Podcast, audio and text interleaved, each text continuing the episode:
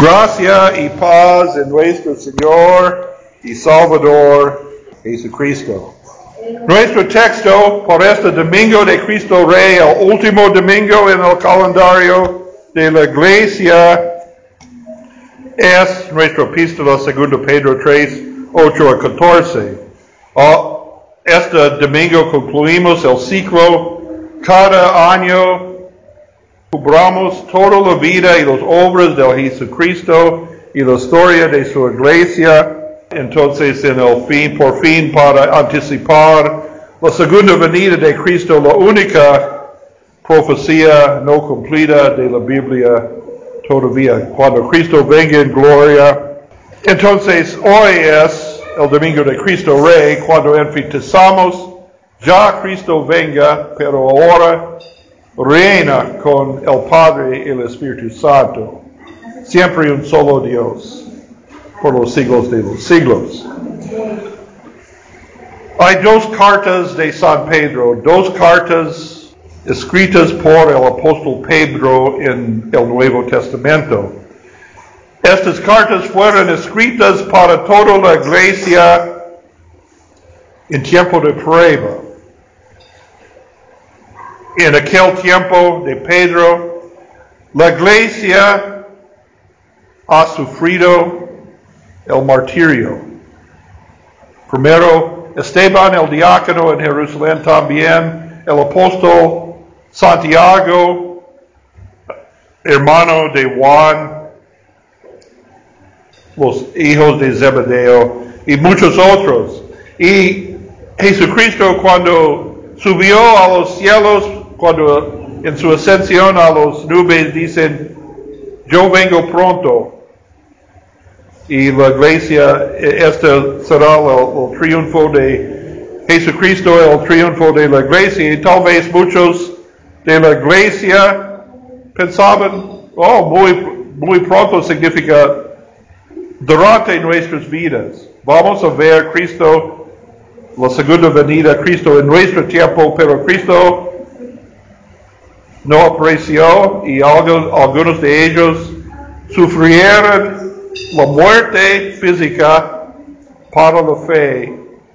Y en, cuando Pedro escribió la primera carta, ambas cartas de Pedro fueron para reforzar la esperanza de la iglesia para la esperanza de la vida eterna y para la segunda venida de Cristo. El enfoque de la primera carta es cómo sufrir la persecución externa de la iglesia. En aquel tiempo la iglesia sufrió persecución de, de afuera, de, de los vecinos, de las autoridades. Los cristianos fueron calumniados, insultados, aún sospechosos de deslealtad del Estado. Entonces, ese es el enfoque de la primera carta, de Pedro. Pedro habla en muchos de los mismos términos, pero en esta carta el enfoque es en los que están dentro de la iglesia, maestros falsos que siembran dudas entre los fieles. Dudas sobre la, seguridad de la palabra de Dios, de la verdad de la palabra de Dios, de la promesa de Cristo. Entonces dice en, los primeros versículos de, nuestro texto, nuestro epístola para hoy, dice Pedro, amados, esta es la segunda carta que os escribo y ambos despierto con exhortación vuestro limpio entendimiento, para que tengas memoria de las palabras que antes han sido dichas por los santos profetas y del mandamiento del Señor, es decir, los profetas y los apóstoles, la palabra de Dios, Salvador dado por vuestros apóstoles, sabiendo primero esto, que en los postreros días vendrán burladores andando según sus propias concupiscencias, diciendo, ¿dónde está la promesa de su advenimiento? Porque desde el día en que los padres durmieron, todas estas cosas permanecen así como desde el principio de la creación. Estas no solo las personas afuera de la iglesia, pero algunas personas adentro de la iglesia, dice, desde el principio todas las cosas permanecen así. Es decir, en aquella época como hoy en día todavía, prevalece los dudas en la creación de Dios, también en la segunda venida de Cristo y el día del juicio, el fin del mundo, con el triunfo de Cristo. Esta es la cosmovisión, cosmovisión de muchas personas hoy en día y ustedes jóvenes van a encontrar este en el liceo, en la universidad. Dice, los leyes naturales permanecen para siempre desde el principio. ¿Dónde viene el, dónde sale del mundo? Por procesos naturales que están en acción hoy en día. También mil, mil millones de años antes, por mil, de, mil millones de años desarrolló este mundo por procesos naturales, no por la palabra de Dios, pero por procesos naturales como hoy en día. La formación de, del mundo es por casualidad, por los, la interacción de átomos, de procesos naturales forman la, el mundo, el universo, y por mil millones más permanece el mundo hasta mil millones hasta el sol se, extingu, se extinguirá, pero no en nuestras vidas. Mil millones, mil millones después mil millones antes. Todo este es el mundo, el universo es eterno, no es Dios. Pero hay esta, esta palabra, esta cosmovisión, encontramos a veces dentro de la iglesia, dice ellos, oh, el libro de Génesis, el primer capítulo de Génesis es solo una alegoría. A veces usan esta misma palabra de Pedro, dice, oh, con el Señor mil un día es como un mil años, mil años como un día. Entonces, los días de los seis días de la creación es simbólico. Los días, los días simboliza mil millones de épocas de, de, de la formación del mundo, pero no por la palabra de Dios, pero por formación de procesos naturales y también no necesitamos uh, anticipar la segunda venida de Cristo en nuestras vidas. Cristo no viene pronto porque no ¿dónde está Cristo ahora? ¿Dónde están los milagros del Nuevo Testamento? ¿Dónde están las maravillas y señales? Todo de este mundo han permanecido desde el principio. ¿Cuál es, cuál lo, no, no sabemos qué es el principio. Pero esto no es la verdad. Hay evidencia de la creación de Dios, de la palabra de Dios. Para decir todo, esto, todo el universo es producto de, los procesos naturales, no es la ciencia, es una cosmovisión, es una religión. Porque otros científicos dicen, por matemática no es posible que este universo en su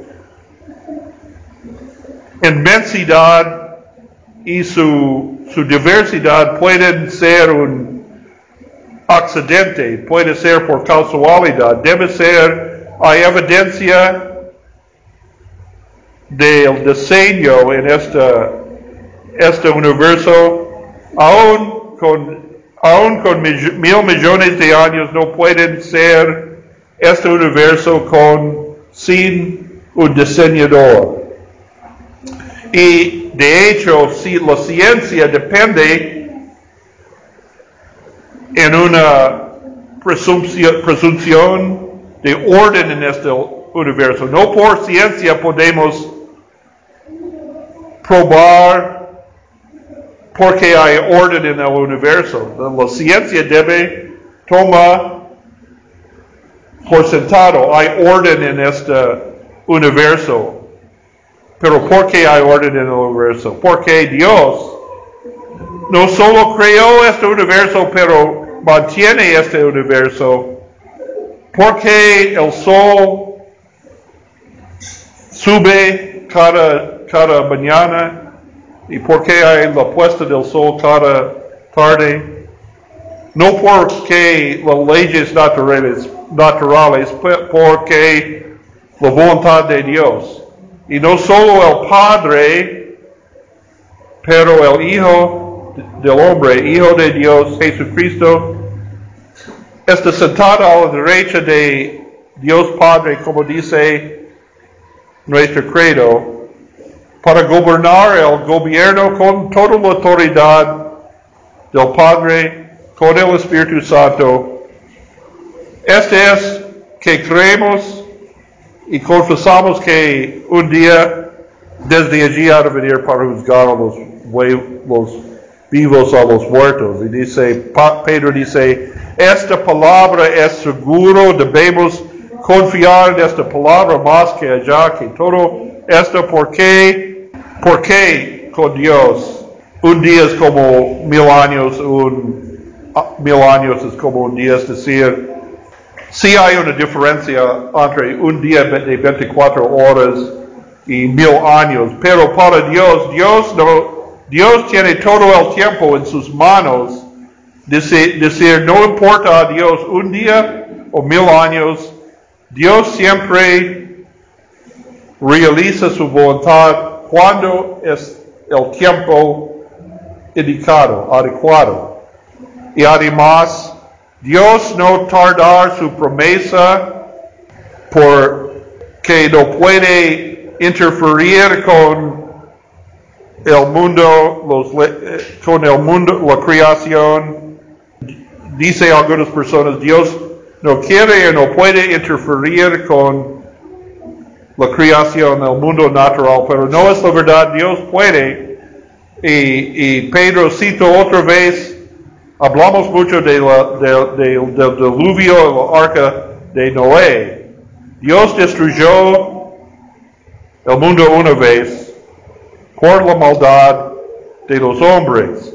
Dice en Génesis, en el principio, Dios creó el mundo, Dios separó, Dios creó un firmamento en el cielo y separó las aguas encima del firmamento de las aguas abajo del firmamento y separó las aguas abajo de la tierra seca y e, esta la tierra seca es la tierra y los aguas son el mar. Eh, Dios separó las aguas en la superficie de la tierra y hay tierra seca y hay aguas del mar.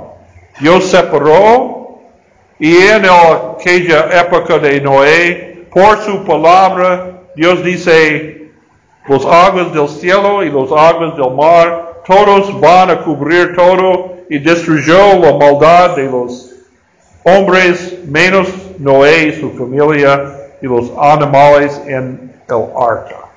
Y, en muchos otros versículos en Pedro y en los evangelios dicen, nuestro Señor sí mismo dice, como en el día de Noé viene el Hijo del Hombre. Porque después del diluvio, cuando Noé, su familia y los animales salieron del arca, Dios hizo un pacto con el arco iris en las nubes. Dice, nunca más voy a destruir el mundo por agua es decir, el orden de la creación voy a mantener hasta el fin. Dios es un Dios de orden y normalmente no interferir con la, lo- los, la orden de la creación por cualquier cosa, pero para su propio propósito. Pero la promesa es, nunca los aguas no cubrirán la tierra hasta la tierra permanecen. Pero también dice en el Antiguo Testamento, hay la profecía del día del juicio final, el gran día del juicio final, cuando toda la tierra y el cielo fuera- serán destruidos por fuego. Encontramos este en el libro del profeta Sofonías, versículos 1 y 3, también en Malaquías 4. En el gran día del juicio, el fuego, todos serán destruidos por fuego, como Pedro dice en su carta aquí. El fuego viene, el gran día cuando se acabó esta tierra y el cielo, y Dios va a crear un nuevo tierra y nuevo cielo. Este es el día de cuando venga el Señor. Y ese es el día del juicio final cuando Dios borrará toda la maldad y los que tienen fe en su palabra van a vivir para siempre con Cristo y otros van a sufrir en el fuego eterno. Entonces tenemos esta profecía, pero para nosotros, para los impíos es una ocasión de temor. Que no tiene buena conciencia, no tiene una buena relación con Dios, tiene temor del fin del mundo. Siempre está pensando en el fin de- del mundo. ¿Cómo puede, ah, por cambio climático, por meteoro, por ah, pandemia, por cualquier cosa, ellos están pensando en el fin del mundo por su mala conciencia porque ellos tienen temor de la muerte física, también el fin del mundo, porque ellos tienen temor. ¿Qué es más allá? ¿Qué es más allá de esta vida? ¿Qué es más allá de este mundo? Por ellos es el juicio de Dios. Pero por nosotros esta es la esperanza. Y no es la idea para vivir contando los días hasta viene de, de- de Jesucristo la otra vez. Es decir, un día es como mil años en la, con el Señor. No es una fórmula matemática para calcular cuándo Cristo viene. No necesitamos preocuparnos con esto porque tenemos la, la- buena relación de Dios eh, con Cristo ahora. La nueva vida con Cristo comienza con el bautismo y la fe en la esperanza del perdón de los pecados que tenemos ahora. El Señor tarda su promesa solo por su misericordia para dar todos que Dios quiere dar una oportunidad para arrepentir y volver al camino recto. Dice en aquella época de Noé, Noé intentó ah, predicar la palabra de Dios a todo alrededor de él. Dice, viene el juicio de Dios contra este mundo, pero nadie lo escuchó. Solo Dios solo salvó a Noé y su familia. Pero dijo a Dios, a nosotros, hay muchas ovejas de su rebaño dispersidos en este mundo. La iglesia, los, los que creen en Jesucristo, tienen la oportunidad para mostrar el amor de Dios. Dios ha mostrado su amor en nosotros. Hemos escuchado la palabra de Dios. Hemos visto el amor de Dios para nosotros. Dios nos ha dado la oportunidad para compartir este mensaje con todos el mundo, todo alrededor de nosotros hasta los fines de la tierra. Este es la invitación a la misión de la iglesia. Esto significa Mateo 28, 18 a 20, cuando Cristo, antes de su ascensión, dice, Id pues a todo el mundo, bautizándolos en el nombre del Padre, id a todas las naciones, bautizándolos en el nombre del, del Padre, del Hijo del Espíritu Santo, haciéndolos discípulos de todas las naciones esta es la invitación para participar en la misión de la iglesia. La salvación de otros no depende de nosotros, pero tenemos oportunidad para ser instrumentos de Dios. Oramos a Dios. Dios, úsame como su instrumento para proclamar su, su mensaje a otros y es por el poder del Espíritu Santo los otros escuchan la palabra de Dios. Pero qué gran oportunidad para nosotros para ser instrumentos de Dios. Porque versículo 9 de nuestro texto enfatiza Dios quiero la salvación de todos. Tristemente no, no, no todos van a escuchar la palabra de Dios, pero Dios quiere la salvación de todos. Y nosotros también. También nuestro texto es una invitación a vivir con esperanza para nosotros. No podemos, hay, algunas personas dicen, muchos de los pentecostales dicen, oh, aquí está la fecha cuando Cristo venga. Debemos buscar los señales pero la Biblia dice, no, nadie sabe la fecha de la hora. Dice Pedro, el, día del Hijo del Hombre viene como ladrón en la noche. Encontramos esto en Mateo 24 también de los labios del Señor. El, dueño de la casa no sabe dónde viene el ladrón en la noche, también el, día del Señor viene como relámpago, como instantáneamente.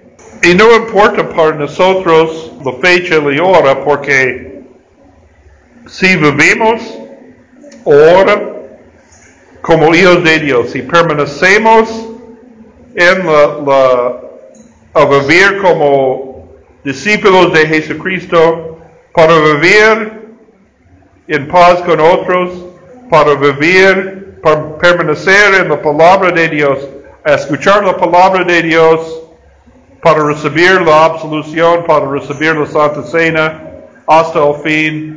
Somos preparados para, para el gran día cuando Cristo venga. Somos preparados ahora. Y este es nuestro gozo para ser preparados. No preocupamos con otros con el fin del mundo. Sabemos que Dios tiene en sus manos este mundo desde el principio. Dios creó el mundo, el cielo, la tierra. Ahora Dios tiene la, la tierra en sus manos.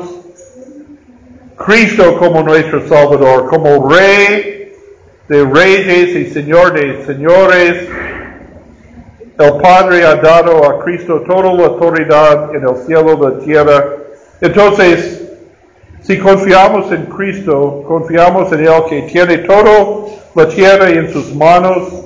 Y cuando Cristo venga, venga en gloria para recoger a todos nosotros, para vivir para siempre en la vida eterna. Ahora tenemos la vida eterna el Espíritu vive en nosotros, pero todavía estamos en la lucha contra la maldad de este mundo. Como los fieles en aquella época de Pedro, hay persecución, hay maestros falsos que siembran las dudas para nosotros, pero no debemos tener duda. la palabra de Dios nunca pasará. Cielo y, como dice el himno, cielo y tierra pasarán, mas tu palabra no pasará. Y en el fin, cuando Cristo viene, tenemos la culminación de todo.